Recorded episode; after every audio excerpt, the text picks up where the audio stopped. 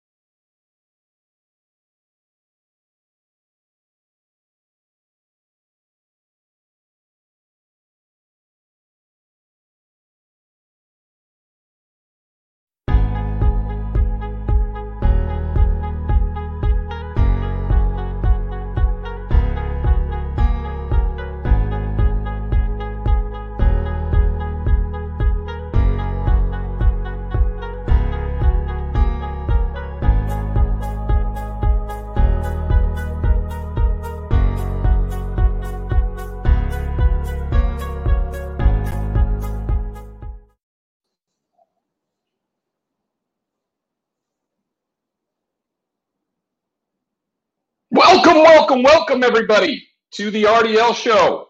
We are back. It's been a bit. All right, traveling last week, uh, speaking for the first time since the pandemic started. Boy, I didn't realize how much I missed it.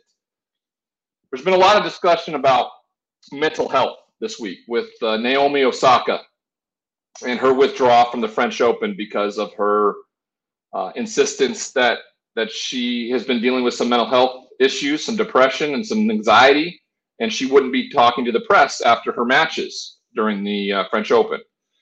Um, I, I speak to that because I hadn't spoken in person for almost 14 months, and I, I feel like I didn't realize how much I missed it, how my mental health had deteriorated during this process and being in the company of of human beings, especially those who are trying to help, uh, be part of the solution. In Nashville, I spoke at the Nashville Recovery Center to the clients, to parents of addicts or alcoholics who are dealing with mental health issues, and that was that was the first opportunity. Um, the speaker before me spoke on uh, losing his little brother to suicide years ago. Ironically enough, I was scheduled to fly out that night to Nashville to Chicago to spend two days with my baby brother. And how much in perspective it put it for me, and not to take those things for granted.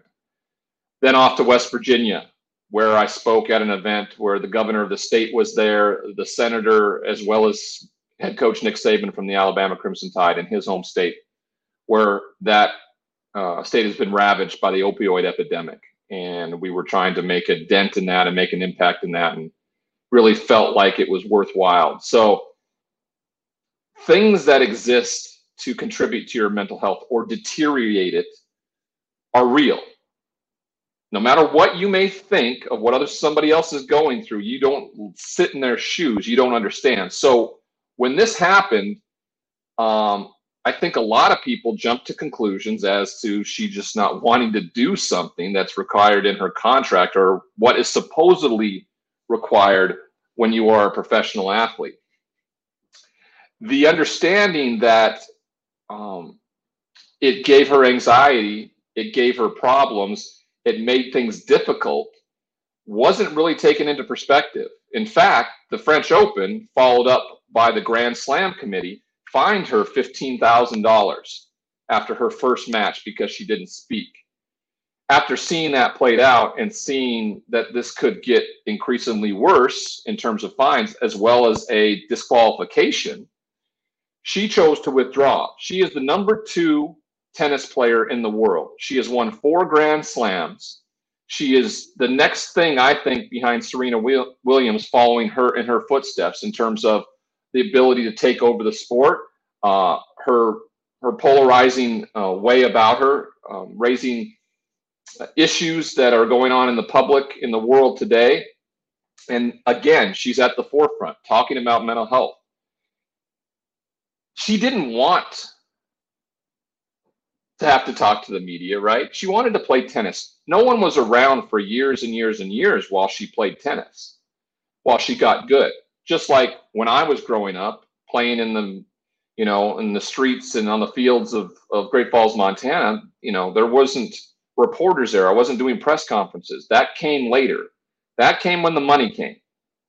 Now, the money is part of it. It's become wound up in all of this. When you become a professional athlete, not only are you going to live your dream of playing the sport you love for whatever reason, but you're going to get paid handsomely for it.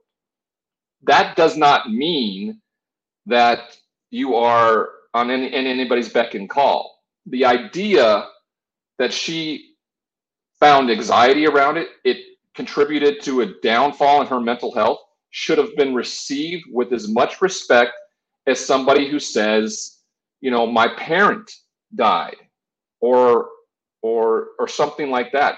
This is a mental health medical issue. And I love that a lot of people jumped on board and talked about it and were open about it. And you can see quickly the Grand Slam committee quickly uh, reversed uh, order, 180 degree turn, and said, We're going to take a look at how this is affecting people. I also loved how journalists spoke up and really took a look in the mirror and, like, how have we contributed to, to people's mental health, right? You know, I never want to use excuses, especially for my career and, and how I behaved and everything like that. I didn't like talking to the media. Now, it was probably for many different reasons, but I held a, a, ton of anxiety around it, right? I, I dealt with social anxiety disorder. So it makes sense. After competing, even after winning and winning well, you are in a state of mind that doesn't necessarily contribute to a healthy mindset when you're in front of cameras and, and microphones and getting asked the same questions over and over and over again. So the question of the day for everybody out there as a fan, what do you or do you care if athletes do press conferences after events? I don't think a fan cares. I mean, you get some fun sound bites after big wins and things like that, but ultimately you can do these things down the line. Now, journalists have deadlines; they have to go to print with something and make it go. But uh, I love what she did. She really could change the face of how athletes interact with the media. In fact, because of social media and your ability and your platform, you may now be able to contribute that way. You can just simply put out a statement after your performance, and that should be the end all be all. I would love for that to be the case. Now, I don't know what that does to a journalist's job, and no, by no means do I want to put a journalist out of business. I mean, hell, we're doing a analytics show on sports for you on YouTube and Twitter right now. So we need the content. But I also don't ever want to be a contributor to somebody's, you know, deteriorating mental health because of it. I always tried when I call games to be critical of the play, not the player. Because I remember how how that always affected me when some of my heroes, I think Terry Bradshaw was my, my earliest hero, when I first heard him on Fox NFL Sunday um, be extremely personal and critical of my parents and how I was brought up. Um, that made me, for the longest time, look at him as someone I didn't, I, you know, I didn't want to look up to anymore, right? So I never want to be that person coming from the journalistic side of things. But if you were a player out there, and to make things to make things just even worse for the French Open, right? Uh, I think her name was it's Kavita, uh, Kavitica, I think uh, was was a very high seed as well. She walking up to the podium to do the press conference after her match rolled her ankle rolled her ankle off a step and had to withdraw from the tournament. So I mean, even more of a pronounced. Not only is it a mental health issue, it may be a physical issue for players now getting hurt on their way to the press conference. It couldn't be worse for the French Open and how they went about this. Um, the fact that their best player uh, essentially withdrew because they were going to fine her out of it because of how she went along um, with how she was feeling as a human being. Uh, says a lot about what the stigma looks like and how it still exists. And again, someone with a platform stepped forward, shined a light on it, and now is going to make substantive change because of it. I'm going to welcome in Charlie Moss and Sky Guasco, my fellow comrades here. Um, you guys watch this play out in real time. You guys are from a, a, a little bit of a different era. You could never imagine uh, a player or one of the Williams sisters stepping up to the mic 20 years ago and saying that they're not going to talk to them and not absolutely getting beat over the head by it by everybody you can imagine. Well, two players outside of tennis, but two players that I've noticed over the years uh, in football. Um, Barry Sanders essentially never spoke to the media, or at least we didn't see it publicly, and Marshawn Lynch, uh, who's a character outside of the game and on the field and everything, but didn't speak to the to the media and chose not to, and kind of famously in the Super Bowl just kept repeating, "I'm only here so I don't get fined." Um, Ryan, question back to you: athletes in general, how much freedom? I guess I'll call it freedom for lack of a better word. How much choice? I guess I'll, I'll say. Um, do you have as an athlete to just not just not talk to the media, whether you are having a rough time with mental health or not? You just aren't feeling it that day. You had a bad game. You'd rather not talk to them. Um, how much freedom do you have as as an athlete to just say not today? Well, in my NFL contract, it didn't exist. Right, you're going to get fined. Uh, you you are you are uh, you know contractually obligated to speak to the media a certain amount of time, and if you don't, uh, the NFL can fine you. And I assume that the WTA uh, is essentially um, um, in the same boat, right? There's a contract that's signed, and um, there should be uh, waivers for that, and in particular when you're involving mental health. Now, I've seen a lot of people bring up the uh, uh, aspect of, you know, uh, she's just she's just saying this. She's just saying mental health because she doesn't want to do it. I don't believe that for a second. No, me either. You know, uh, those people are, are, are sitting on the side of, um, you know, conspiracies and things like that.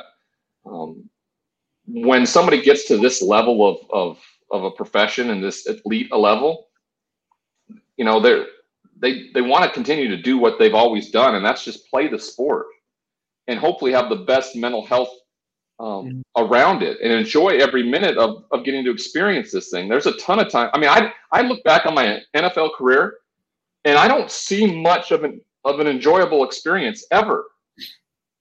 Now that's partially because of how I behaved and everything like that, of course. But when you reach your your goal and you reach your dream and it turns into a nightmare because of your mental health and you never did anything about it because you were so worried and the stigma existed and so much that you couldn't speak about it publicly and openly, yeah, that's a problem. So I'm really, really proud of her. I'm proud of the people that have stepped up. I'm awfully proud of reporters and journalists in general who are actually taking a look in the mirror and going, hey, how, how have I contributed to maybe somebody's mental health? And that's an important step. And I love that I've heard that from them over the last few days. Well, I was going to say, I think another point is that whenever some of these athletes are going up to the podium or talking to reporters, all these reporters use everything they say against these athletes sometimes, even like particular words. And that can just cause so much stress and anxiety for athletes just to think about what they want to say or how they want to say it because everything they use will be used against them. And on top of that, I think that people forget, and we, have talked about this a couple times on the show with various players and situations, but people forget. I mean, ultimately, she's a 23 year old person. Yeah.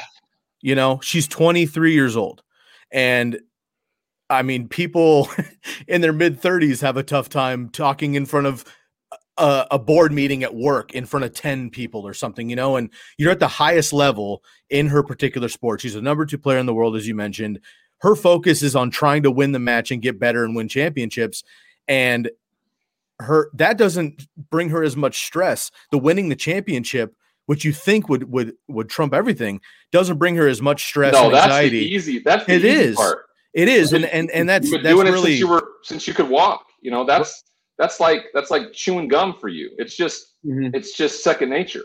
Right, which is which is it that is sad to me. Because the reason that is the case is because of of the media and other things. And look, some athletes have dealt with it very well over their career, some haven't, and some you know most are in between. But for her, she's coming out and just saying like, "Look, it's a problem for me. I want to focus on my my job and and my my uh, my love for the sport and." The anxiety I get from talking in front of people bothers me, and it's going to take away from my performance overall, which ultimately is all the fans actually care about. So now she's not going to perform at top notch because of the media and everything. And now people are bagging her because she's trying to do what's best for the entire situation, recognizing her struggle and and taking a step back. And Ryan, you and I were talking before the show. It is nice that the com- you know the community and and everybody has come around four days later. But her initial situation was getting fined 15 grand and getting harped on by everybody, and then realized it was like, oh, maybe that's a bad look for the sport. Why don't we dial it back and then support yeah. her? And that just seems like it's just so so greasy to me. And it happens all the time. And I just I can't I'm super proud of her as well as individual. I can't um you know give kudos to the WTA like, oh, thanks for doing the right thing, guys. It's like you're four days late. Oh, it just seems the, like too little. All the initial reaction and and it was not positive. So they were like, all right, we're gonna switch this around and be like, all right, we're gonna look into it. Like you're you're too late. It's too late. It is. It's it's too late. You know, you want to be on the right side of history, and and you know, a ton of fear is is is is delved into uh, change, right? This is the way it's always been. This is the way it's worked. This is the way it will always be. Is not how our, it, our world has proven that more and more over the last two years alone.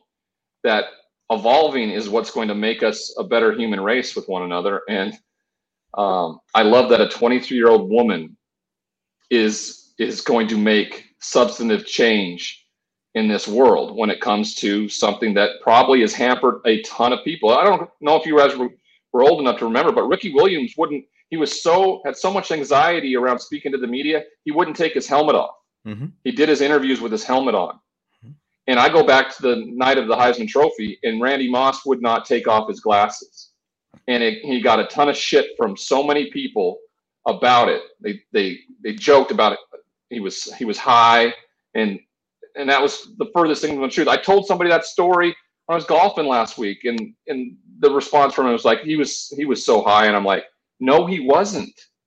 He was having a mental health episode mm-hmm. in the most public form you can imagine, supposed to be honored and um, and applauded for his performance on the football field and couldn't enjoy it.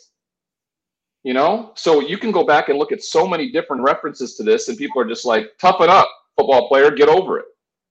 And uh, and people who are not who are projecting see a young woman who makes a lot of money, uh, who's a star, and says the reason why she makes a lot of money and she's a star is because the media uh, tells a bunch of stories and prints and put and publicizes everything. And I go, no, the reason why she makes a lot of money and she's a star is because she's an exceptional tennis player. That's why mm-hmm. that is. Mm-hmm. If no one reported it, it, it, it wouldn't matter. She'd still, you know, make the money. Now the TV rights, okay, right? The TV rights pay for a ton of those purses and things like that. People are just going to watch it on TV. They're watching the event. They're not watching the person talk about the event. There's people that do that. They're called analysts and play-by-play announcers, right? That's where it goes. So we could talk about this the whole show because I think it's a really important one. Mm-hmm. Here's the question of the day. You can answer it. We'll talk a little bit more about it at the end. As a fan, do you even care if athletes do press conferences after events? All right.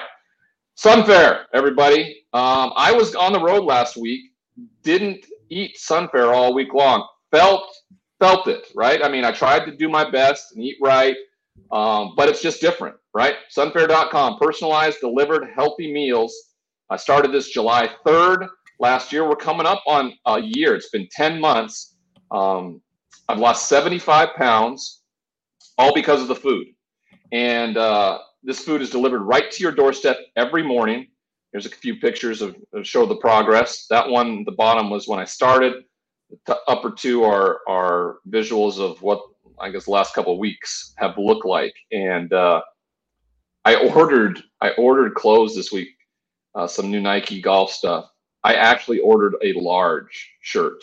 Now I don't think it's going to be long enough, but it fit in my shoulders. Um, and I ordered 34 inch waist shorts.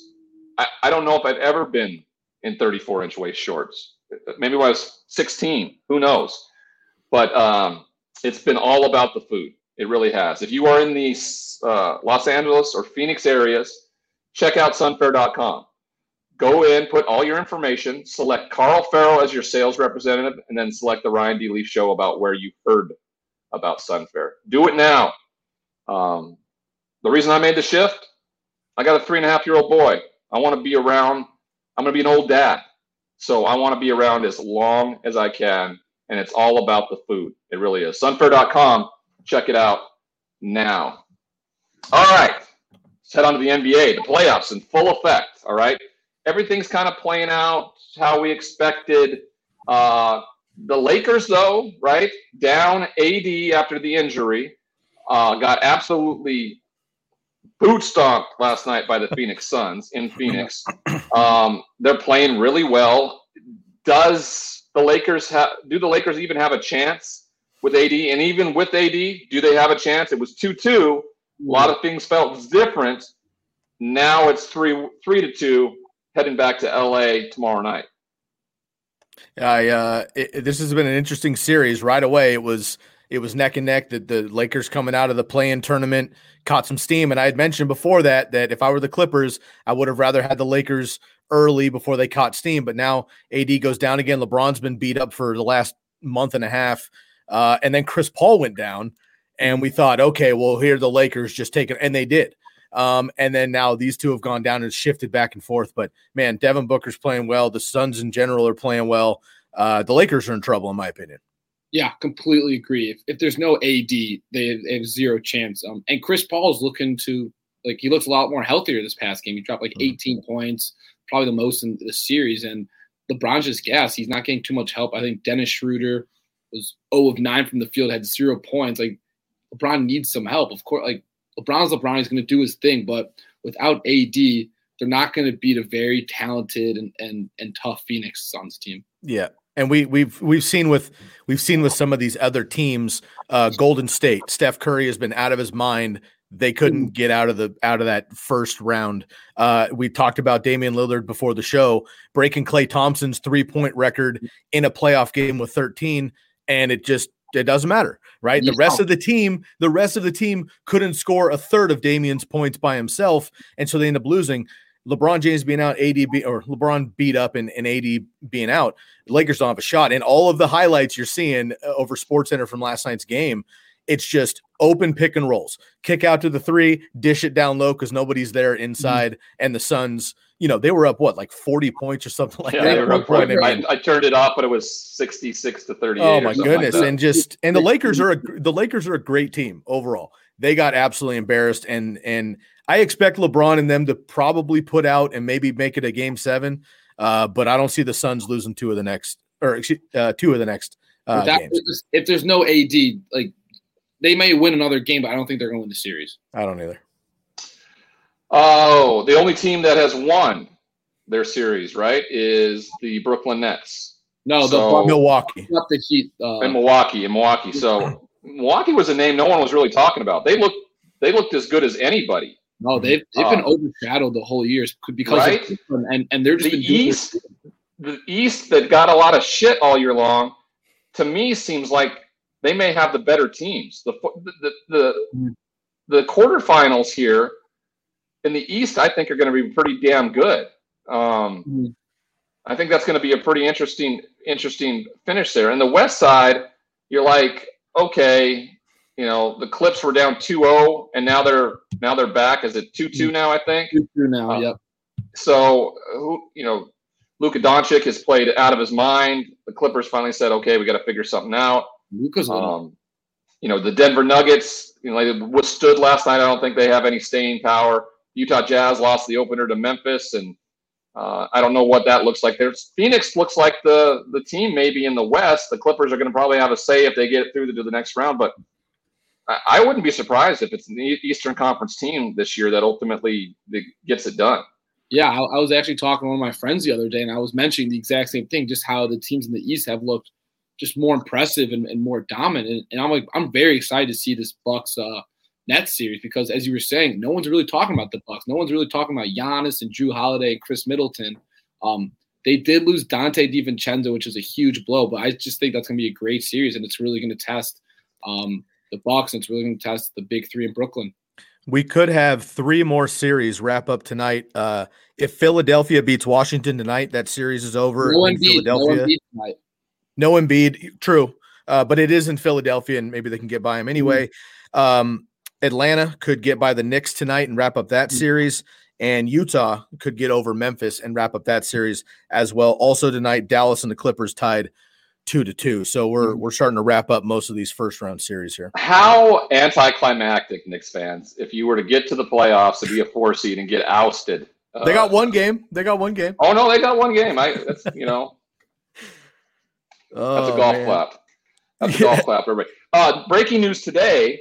Um, there were a couple bombshells from the basketball side of things, right? Danny Ainge is going to step down mm-hmm. as basketball operations, and uh, Coach Stevens, Brad Stevens, is actually yeah. going to step down from coaching and move up into the front office, which is that was a that was an interesting move. I, I, I like him as the head coach, but I mean, I, I guess it. What's that? I'm sorry, I, I just did not see that coming at all. Yeah. So um, I, I, I don't quite know what to think of that. I've talked to a few of my Boston friends. They're a little they're a little taken back by it all. Um, and then the other big news is that uh, Coach K, Mike mm-hmm. Krzyzewski, has come out and said next year will be his final year as the head coach of the Duke Blue Devils. Yep. Um, can you even imagine another head coach at Duke? I mean, I don't even know what that what that looks like or what that would be. Is it a former player of his that comes back and, and does they're, it? You think? Naming, I, um, they're naming Jon Scheyer associate head coach, and he's going to be the coach in waiting after uh, Coach K's gone. Well, that, seventy-five years old. Crazy. Yeah. He's made the yeah. Final Four in twenty-five percent of his seasons. He also has some Olympics championships. Obviously, He's probably been in the Hall of Fame for about 25 years already. Also, a, also a Sirius XM uh, uh, host for ESPNU, by the way. Go Sirius XM. All right. Um, all right. Let's go back to. We haven't been here, right? As we went off on Friday, Phil Mickelson was still leading the PGA Championship, and I made it very clear to everybody, as everybody else took the field. I said, "I'm going with Phil. You know, I'm going to go with the uh, with the elderly here." And dude just dude bombed, just hit bombs the whole tournament. And then the final shot of the day, well, not the final shot, but the final approach shot, he hits it too far on his drive, and it goes up to the left by the people. I don't know if you guys have seen the shot from behind. Like, there's people still lined up in his like, like if he, I could never hit that shot because I'm like, I'm gonna, I'm gonna blade this thing right into somebody's noggin and kill him. And he just puts a buttery, uh, a buttery cut five, uh, nine iron right into the green pin high. He is the PGA champion at 50 years old, the oldest major champion ever. He did it by taking on all comers, including Brooks Koepka, who is, you know, you know, far and away one of the best major players in the last decade. Has four championships um, and was was was revved and, and, and ready to, to make a, a, splash in this one as well, but but couldn't get it done. Your guys' thoughts on Phil winning it at 50? Yeah, uh, I'll, I'll, go first. Um, I'm a, I try to hold myself as a man of integrity, and I will come out right away and say that uh, I was just straight up wrong. Um, I took the field. I, I took the field over Phil, and I'll be honest, Ryan. If I paid a little bit more attention, and I realized that Phil had also been eating Sunfare for the last year, and looked like was? looked like he was 35 years old, the dude was absolutely ripped at 50. Well, I honestly had not, no let's idea. Not, let's not call ripped, but hold on, hold on, hold on, hold on, hold on, hold on, hold on. Where okay, the the mental image I have of Phil Mickelson over the last 20 years is not in shape. Okay, I don't want to be rude to the man, but not in shape. Okay, he is absolutely in great shape comparatively currently at age 50, and clearly that helped him sustain. I had made the comments that my only concern was that he wouldn't be able to sustain it throughout the entire weekend as the young bucks come up behind him and maybe just you know outpace him on drives whatever long in the weekend. Clearly that wasn't the issue. Uh phil also by the way played well. also by the way longest major yeah. championship ever. Longest ever. Mm-hmm. no problem. yeah, he, played, he, hit, he hit the longest drive of the day 368 yards by the way. Very very impressed, and uh, I just miscalled it. Um, I uh, I'm well, gonna. I think a lot hang, of people did. I, I, I think if you if uh, there were there were so many examples of people who bet Phil Mickelson and made thousands and thousands and 1000s mm-hmm. of dollars. So um, I should have I should have walked to the bookie uh, Friday after the show after I you know promised to uh, I, I can't remember if I had promised to shotgun an athletic brew if he won or if he lost. I can't we'll remember, to, but I'll uh, I'll have to check the tape in the archives. We'll get back to you. okay. Oh, it, was awesome. It was great for the sport, and it, it, just shows like how unique golf is in that it doesn't matter how old you are. Mickelson's the oldest player to win a major, and he's going up against these 25, 30 year old guys who are training every day in shape and lifting. So it just, I, I thought it was awesome. Ryan, I how, thought it was great too. I did not like uh, and, and this is something that we probably can get into on Friday. Uh, fans reacclimating back to events, the PGA Championship, also all the basketball games and all the crazy shit we've seen fans doing at basketball games. Um, you know, it was it was uncomfortable for Phil. It was uncomfortable for Brooks. Fans just didn't care. No one was wearing masks. I mean, it was just even if you have some even if you're vaccinated, but you have some reservations around it. Like I was in Nashville last week and I walked into the pro shop at the golf course I went to play. Um, and I walked in with my mask and everybody like, it was like one of those scenes from a movie where somebody walks into a bar and they're, and everybody stops and the music quiet. screeches and everybody looks up and goes, who is this? Who is this? Yo, You're not from around here. Mask. He ain't from around here. No one, no one's yeah. wearing a mask. It like, it doesn't exist in Nashville. Now, maybe that's just because of where I've lived for the last year in during this pandemic in Los Angeles, where everything's been shut down. But uh, it, it's the fans that and people snap pictures of it and, and reminisce around what it looked like when Tiger won the two champ, tour championship a couple years ago. It's it can be unnerving and uncomfortable, and uh, and uh, um, and fans at games have to reacclimate and understand what it what it what it means to be at a game as a spectator, not as a participant mm-hmm. in any way, shape, or form. You are a spectator. You participate by being loud. That's how you change the aspect of things in games. So uh, it's been it's been hard to watch. Ryan, I maybe, gotta... maybe they need to start selling athletic brew yes. at at games. Athletic Brew, everybody, go to athleticbrew.com. Non-alcoholic, good, uh, non-alcoholic, great taste, uh, less calories, uh, non-alcoholic brews. Brew without compromise. Go now, shop now at athleticbrewing.com and you can order uh, uh, you can order um, any kind of beer you want. Also, you get 10% off any shipping to your house. Uh, this is probably a good idea for. I, I know for a fact that um, some airlines, because of rowdy passengers, American Airlines and Southwest Airlines have cut out alcohol in their flights mm-hmm. um, because of and I do think it's like the impulsive nature of people. They have not been around people in a while, and they're uh, they're triggered much easier. And they it's it's happened at games. You know, throwing things on players and running out onto the court. I mean, it's the mental health of our country right now, uh, this world essentially because of the pandemic, is real, and we're watching it play out in real time. Order if you're if you are a, a stadium somewhere, call up our boys at Athletic Brew and order a shit ton Everybody will enjoy the great taste of athletic brew, but none of the consequences that come with it. All right. Speaking of, uh, what's the best word I can think of here? Um, full of shit. Um, the Bryson DeChambeau and Brooks Koepka little love affair. Okay. Uh, people have loved it. And don't get me wrong, it, it, it makes for good fodder. All right. But Bryson DeChambeau is a bit of a, you know, I, he he's comes from a science background. He looks at things analytically. He has a he's a bit of a nerd, and I also think he's I think there's some you know there's a social um, uncomfortability with him. And for whatever reason, Brooks Koepka has made it his mission to bully this guy. I, and that's that's that's exactly what this is.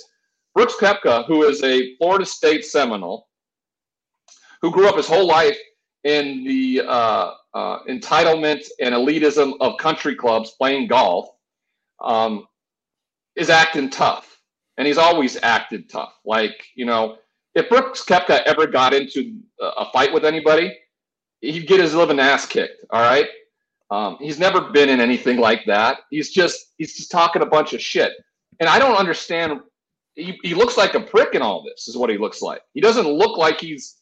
You know, it makes for good fodder for, for stories that are written, but I, I I don't see how Brooks Koepka walks away from all this stuff and goes, and people think like, damn, Brooks Koepka is, is a stud. I love that guy. You know, I guess he's a barstool sports guy. Maybe that's the that's the that's the fan base that that uh, that loves him. But he he really, when it comes all said, and done that is is bullying Bryson DeChambeau. Now, Bryson doesn't necessarily know how to take it, so he kind of gives it back in return, and it's incredibly uncomfortable for everybody else. I think that is watching it play in real time. But you know, Brooks is.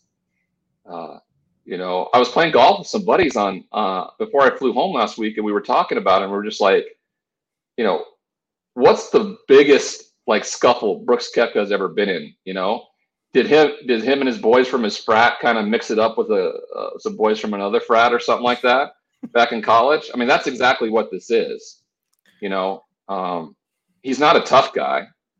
You know, in fact, he's he's probably uh, the the cheapest version of a tough guy you can think of, and I don't know if anybody's really said that. I think everybody's just enjoyed uh, you know the banter back and forth through this process. But Brooks kind of looks like a big old big old whiner in this in this in this scenario. It's it's very it's a strange situation to follow because on ESPN and all the headlines they keep saying you know this spat or this feud or whatever. It's like that's a stretch. First of all, it's not a feud if it's one way, and this mm. this seems to me like it's a one way thing like you said like bullying usually is is one way or this dude talking smack on another dude to get in his head is a one way situation and yes bryson is kind of trying to poke back to like stand up for himself but it doesn't seem like he's doing the same things and, and going after this guy at the same point so it's just it's unfortunate I mean, we've, we've seen player rivalries like legitimate player rivalries in sports forever um there's generally though an underlying amount of respect in that. Like the competitor in each of these guys wants to be the best. That's why they go at it. And that's why it's nasty when they're on the court, the floor, the grass, whatever. Um, this so far just, and it's just kind of funny to be in golf, in my opinion, to have this going on, um, the, just the type of sport that it is. Um, but I mean, again, I have no interest personally in following this. I don't see it happening. I mean, the only thing I can think of is that Koepka is intimidated by uh, DeChambeau, and that's it. He he feels like he is somehow, you know, potentially going to be taken over here, and he's trying to get in his head before it happens. Uh, otherwise, he seems. I, I, don't think. He, I don't think there's a motive at all. I think he's just kind of a douchebag, and this yeah, is but, just how this is how this is how a douchebag behaves. You know, rolling his eyes about hearing clicks yeah. on the ground. I mean, the, I mean, DeChambeau made a comment about renting, you know, living, living rent free in his head. head. I thought it was a you know weak.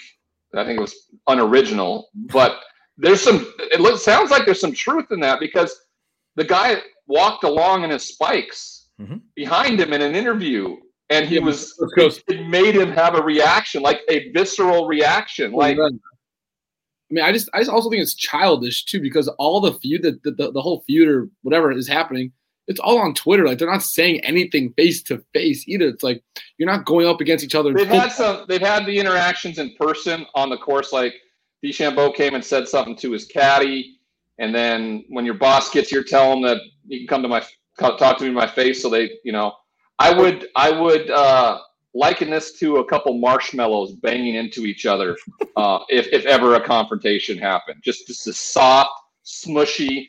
Uh, uh, uh. It's like a basketball fight when a guy jumps up and they push their they're face to face, but everybody gets in front of them. This is this is essentially that, except it's even it's it's worse because it's you know, kind of two white elitist guys that grew up in country clubs going to go, we're going to, we're going to, we're going to, we're going to get it on. Yeah. What they should do is uh, we're watching, you know, influencers and Instagram and, uh, you know, influencers go and fight people for millions and millions and billions of dollars on pay per view.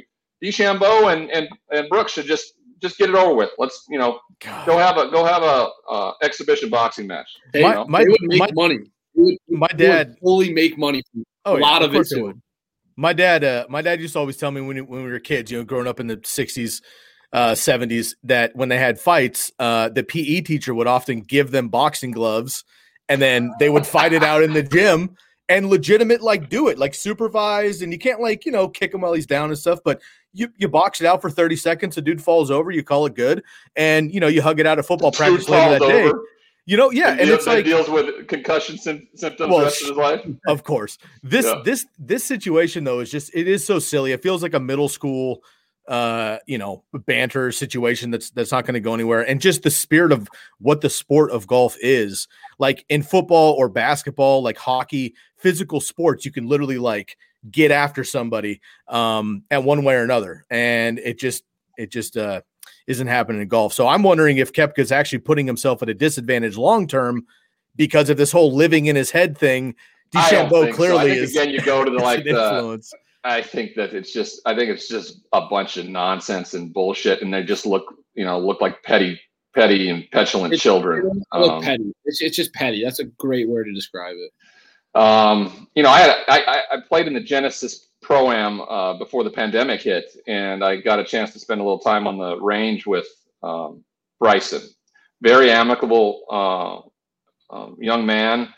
Talked to me for a little bit, kind of you know he's very analytical it's it's it's it's a science to him and stuff like that so everything he does you know he's he's probably one of those guys that like if i if he didn't have to talk to the media he wouldn't he would just play golf and hit bombs and show these bonkers numbers on his mm-hmm. uh, you know trackman that's that's what he would do uh, he doesn't you know he's not interested in in what other people think of him uh, clearly the brooks koepka thing for me is just the more and more I hear him talk, he bitched and moaned a lot about you know the the people after the uh, PGA Championship, and I, I kind of have his back on that one a little bit because you know you can be overwhelmed and you have a bad knee and people bumping into you and things like that. So I would have hoped the PGA would have done a better job of keeping people back away from the players. But he also bitched a lot. I mean, he's just seems like he whines a ton, and I think you know he's had an incredible comeback and playing the way he has with his knee and the pain that's come with it. And um, I don't think people are, are willing to look at that now because of, of, you know, sometimes it's not what you say, it's how you say it. And that's very much the case when, when words come out of Brooks Koepka's mouth. At least it is for me. And I have a pretty good, like, asshole radar because I was an asshole for so long. So if I close my eyes and go, that sounds like Ryan Leaf from like 1998, I go, oh, oh, Brooks is teetering on on 1998 Leaf territory. That could be bad, bad, bad. Um, so we'll see how that all plays out. But uh, um, maybe what he needs to do is, uh, you know, to spice up his life instead of spicing up with Bryson is, is go get some Bombanana hot sauce, everybody. I'm so good at transitioning today. I think it's just it's it's unbelievable. Bombanana hot sauce, everybody. All right. Uh, hot sauce company founded in early 2020 by four friends at the University of Michigan. Um, I love it. I had some on my eggs this morning. Special about it is that it's it's made from from bananas. It's banana based, not to be confused with banana flavored. That's a big part of it. Uh, two different kind of bottles. You see the the white, which is a little more mild, and the red, the mooey mooey, which is a little more spicy. Go to seekthespice.com. That's seekthespice.com. All one word. And today you can receive 10% off your first order by using the promo code LEAF. That's L E A F, like on a tree. Order some today. You'll get 10% off. Bombanana hot sauce, everybody. Spice it up. All righty. Spicing it up. Well, the NFL for the first time seemingly feels like it kind of hit a lull. You know, the draft happened. Uh, there was some, you know, some some releases. The cap number was set. The schedule was released. But the biggest story that still remains, and it happened the Thursday morning of draft night, the Aaron Rodgers spectacle. We've talked about how we haven't heard too much of him. We talked how he was going to go on Kenny Mayne's last Sports Center show, and he did. And Kenny did ask him a few questions, and he talked about values loves the team, loves his teammates, loves the town, the fans, the city, everything like that. Um, and the coach, you know, the only guy left off that was Brian Gutekunst, who is the general manager who did not involve him in the discussion around Jordan Love, not even gave him a call. Hasn't really filled him up with a lot of love in terms of players he felt can can help contribute. And um, and I think he didn't flat out say he, he doesn't want to be there. He just says, I don't, you know, I don't know if if if there's this is reconcilable because of um, the values of myself and and and some people there with the, with the Packers. Now,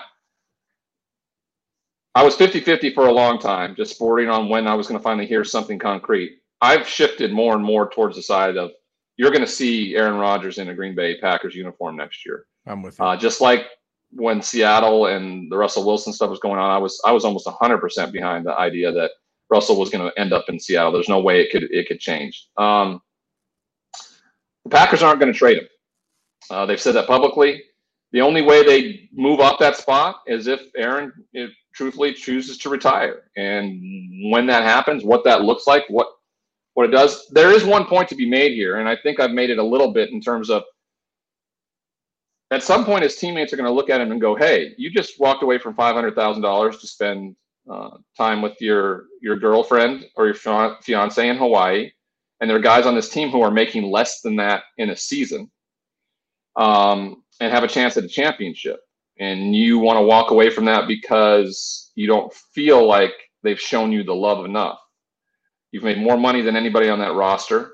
Um, you've won three MVPs. You've done the work, all this stuff. At some point, this is going to flip on Aaron Rodgers, and he's going to look more and more like a petulant child than a guy that should be given some leeway and end up. I just think that the Tom Brady scenario last year made some guys feel like, hey, I can maybe find the place that actually gets it done, who loves me, who lets me say what I want to say, and they listen to me and do what I want to do. Unfortunately, there's a reason why somebody has seven championships, and his name is Tom Brady. Okay, They're, Aaron Rodgers is as close as you're going to get, but the guy's played in five NFC championships. He's been to a Super Bowl once. At some point, you got to talk about, hey, why hasn't he got it done? Last year, if I'm him, and the game's on the line there, I look over at Matt LaFleur and I say, keep that fucking kicker on the sideline. If we're going to lose, we're going to lose because it, the ball's in my hand. Yeah. All right. So there's some accountability here too, right? If you have the balls in the offseason to stick up for yourself and say, hey, I want this, I want that, you should have the balls in the moment in what you do for a living on the football field to do that. And we're creeping closer and closer to a point where it's going to go bad for him. Now he can sit out the entire preseason and all training camp and come back the week of the first game and still play. He's he works hard enough. He he knows the offense. He'll be ready to go. So that's not an issue. It's just a matter of who calls whose bluff first. And I just I, I feel like the Packers aren't going to do it before Aaron Rodgers has to suit up and play out the last two years of his contract in Green Bay. I agree with you. And for a long time, I thought he was going to move, and then draft day happened, and he didn't. And then I thought he was going to uh, potentially, you know, contemplate retiring. Doesn't look like that's going to happen. Then sitting out, I don't think that's going to happen necessarily. Um, I do think he will play for Green Bay uh, week one, and we'll see what happens. We have, you know, there could be another big move here in the next day or two that could really entice him to come back to Green Bay. Um, but ultimately, I think you're right, and and um, if you know, with him not being able to get over that hump what four out of five times not getting out of that NFC Championship game to a Super Bowl. The only one he went to, he won, uh, but still not getting to multiple is tough. And yes, the Tom Brady thing is a thing now, and the all of NFL is going to want to do that at the starting quarterback position forever. But Tom Brady's Tom Brady, and very few other people have um, the ability to do that. I would say that Aaron Rodgers would be one of those people that would, but clearly the upper management doesn't necessarily feel the same. And if they don't, it's too bad. Russell Wilson, same thing. He and Pete Carroll were able to kind of kiss and make up, and they're going to move forward at least this year. Deshaun Watson's a whole other situation, but he wanted out before all of his allegations came out as well. So it's a mess in the mo- most important position in all of sports, um, which used to be pretty co- cookie cutter, uh, is now pretty sloppy. And I think there's a lot of motion to happen in the next five years or so on how quarterbacks are either involved like Tom Brady is, or they're just not involved at all, which seems to be the case of Aaron Rodgers and, and Russell Wilson, even at the top of the game.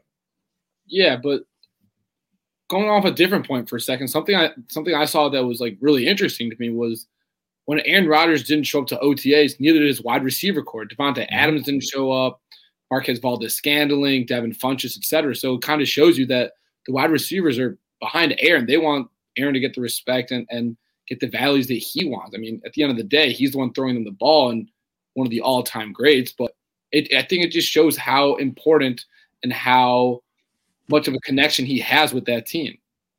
They don't realize that he's throwing them under the bus, saying they're not good enough. So him, you mean by him by him not sh- Ryan by him not showing up? That's that's the message. No, the message when he's asking for wide receivers and stuff like that is telling his wide receivers they're not good enough. He needs better players. No, but they didn't show up either. Is what I'm saying. Yeah, but they don't show up. They, you know, veterans rarely show up for these types of things. You know, so it, it's it, it wasn't a it wasn't a solidarity thing in my mind. I just think it it, it was done because of, of, a lot of a lot of players are staying away this year. The NFLPA asked a lot of players to actually stay away. Some some are, some aren't. So I don't I don't really read into that too much because this team this team is not going to be happy with their star quarterback if he doesn't show up to play and help them try to win a championship. Because this team is built better than any other team that Aaron Rodgers could go to to win a championship right now. Mm-hmm. Now, now, what what about this? Uh, what about this chatter, Ryan, coming from Gutekunst and others that Jordan Love may not be ready if they have to play him, like they will, but maybe he's not ready for Week One. Blah blah blah. Do you think this is just kind of like? Smoke to get Aaron to be like, "Hey, Aaron, you're our guy. Uh, get get on board with this," or is Jordan Love straight up not ready to go? And if Jordan Love's not ready to go, not only we could talk about the pick is a whole other thing, but he is your your second string quarterback as of right now with five other kind of journeyman backup quarterbacks behind him for depth. But Jordan Love's supposed to be your guy whenever Aaron Rodgers moves on, and it doesn't sound like, at least publicly, the uh the um Gutekunst and, and the the Packers organization are behind this kid. They're behind him. That wasn't the plan. The plan was to have him start in 2023. That was the plan, just like Aaron Rodgers. A lot of people assume that Aaron Rodgers would have been ready to start out the gate. No one knows that because he was so good after Brett Favre left. A lot of people who are, are familiar with the situation, the reason Aaron Rodgers didn't play, you have Brett Favre, of course, but he also wasn't ready to be a starting quarterback for an NFL team. Hmm. So this is not, this wasn't the plan. The Green Bay Packers go about it in a different way. They've had two quarterbacks in the last two decades or, or last 40 years almost. 40 years. yeah. Essentially almost. Yeah. Okay. So this is how they go about their quarterback situation. They get a guy, they develop him, uh, and they thought Aaron's got three years left on his contract. Let's bring him in, develop him, and when Aaron's contract is up, we move on to Jordan Love, and for the next hopefully 18 years of our franchises exist and we have a franchise quarterback. That's what it's there for. So I'm not. I don't think for a moment that that the pick or anything like that uh, uh, is wrong because he's not ready to go in year two. Because guess what? They weren't. They didn't. They didn't develop him and prepare him for the idea that he's going to be the starter in year two. Um, the one thing you can compare to is is Carson Palmer in I think 2011 um, around uh, the Cincinnati Bengals and him saying, I'm just going to retire. And away he went. The difference is they had a high draft pick. They took a guy named Andy Dalton. And then Andy Dalton, the first six games of the season, was pretty darn good. And they go, oh God, we don't, we can make the playoffs, so we can we can compete without Carson. So they threw his name out there on the open market, and sure enough, Hue Jackson and the Oakland Raiders bit, and away he went. So if Jordan Love gets in, early in the season and he has some success, then Gutekunst and that organization can go, okay, let's go get a bunch of stuff to help Jordan Love with some assets with what we get from Aaron Rodgers. So we'll see how it all plays out. I expect him to be in a Green Bay Packers uniform on um, on the first Sunday of the season. I don't see how it can't be. Best chance for him to win a Super Bowl, unless he just simply wants to walk away. You know, he's he's got three MVPs, a Super Bowl championship. Uh, he's got a lot of opportunities in business opportunities post career. Uh, Hall of Famer. He'll be he'll be content. Yeah, definitely Hall of Famer. Um, all right, moving on to a little more news around the NFL. The Julio Jones mess, right? Uh, he went on uh, undisputed with uh, Shannon Sharpe. I don't know if it was willingly or if it was just a phone call. So no one has actually commented on whether or not that happened. If you're going to have a guy come on the show, why have him call your personal phone? Call the call the hotline so the sound is better uh, through a process, just like we do on this show. You know, I, I don't pick up a phone call from from somebody and go uh, here. You know, speaking to my my headset. That's just, that's not how it works. So maybe he said that with the idea that no one was supposed to hear it. I also think professional athletes have some of the most fragile egos you can imagine. And once you are told, or once you hear that there's some interest in trading you, your alarms go off, your defensive nature goes up, and you go, fuck you. You don't love me, then I don't love you.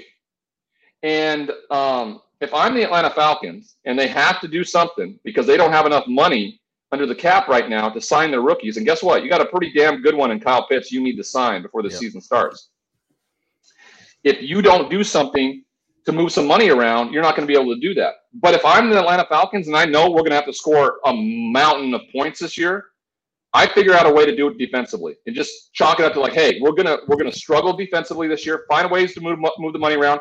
Keep keep Julio Jones on that roster for Matt Ryan because then you got Julio Jones, Kyle Pitts, and Calvin Ridley in Arthur Smith's offense.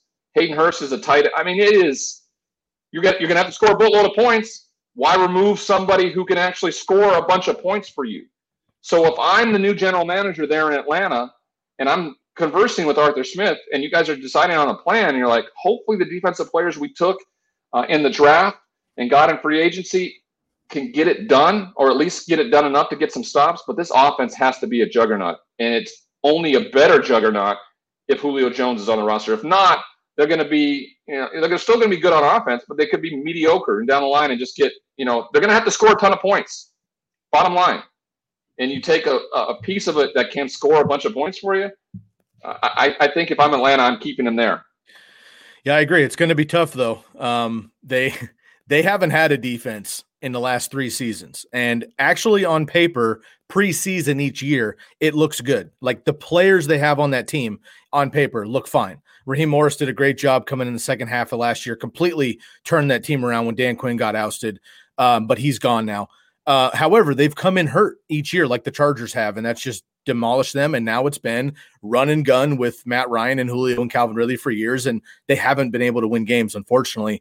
Um, because it's after June 1st, uh, this is a big deal in the NFL. June 1st, now they're able to split his contract. So the team scooping him up only needs to pay 7.75 million instead of like a 22 um, or whatever. So that's going to help a lot. Well, ultimately, they, they, no, they take on they take this year seven and seven. They still have to take on the rest of the contract. It's still right next year's does. next year's 15, but not 22 right off the bat. Yeah. Um, so that that's helpful, and I think it's a long shot, but it you know they could potentially look at maybe Green Bay looks there. The Buffalo Bills, who nobody's been talking. I mean, every team has been in this Julio saga for the last five days.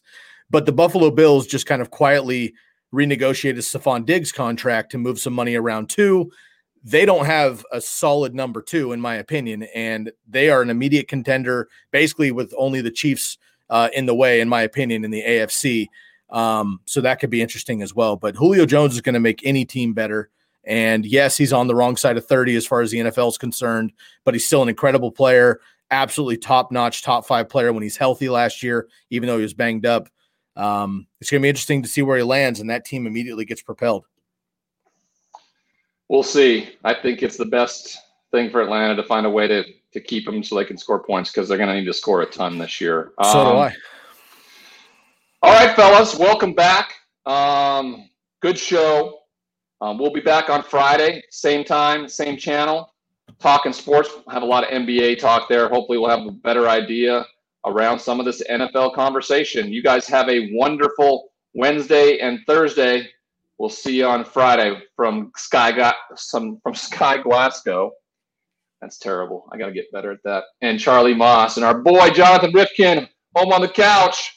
We'll see you guys on Friday.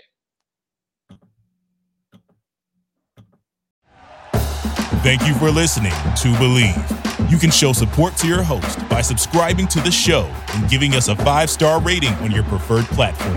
Check us out at Bleav.com and search for B L E A V on YouTube.